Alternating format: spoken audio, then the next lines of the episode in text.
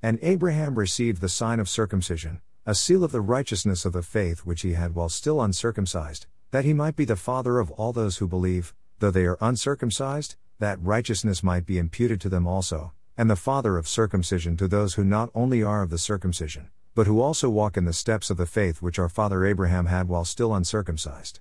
For the promise that he would be the heir of the world was not to Abraham or to his seed through the law, but through the righteousness of faith. Romans 4:11 13 NKJV. Here another parable. A certain bus driver was moved to ask his passengers this question: What is actually happening in Okuokoko? Why did he ask his passengers this question? Because all of them that boarded his bus at different locations on that day were heading to Okuokoko.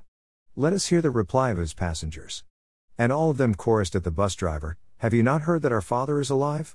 Are you not aware of the news that is trending in the world right now that Father Abraham, who also existed in the past as Noah, the man through whom this present earth was repopulated, has reincarnated again as the overcomer, and he is presently residing in Okuokoko?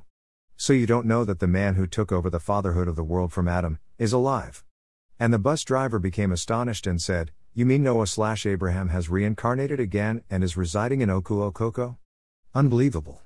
And the driver continued, saying, I must not be left out of this mission. I must see our Father. I must see our Father. He exclaimed. What happened after this? All of them arrived that day at the compound of the overcomer and they started singing, Father Abraham had many sons, many sons had Father Abraham, I am one of them and so are you, so let's just praise the Lord, right arm. And the reincarnated Abraham, upon hearing this song, decided to look through his window, and behold, he saw many unfamiliar faces gathered in front of his compound. What followed? The Holy Spirit then ministered to the overcomer, saying, Remember that I prophesied to you repeatedly in January 2008 that Okuokoko shall become a tourist center because of you.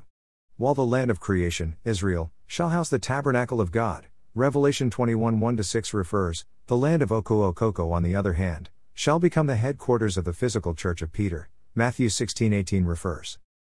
Titus Aramagon Oedito.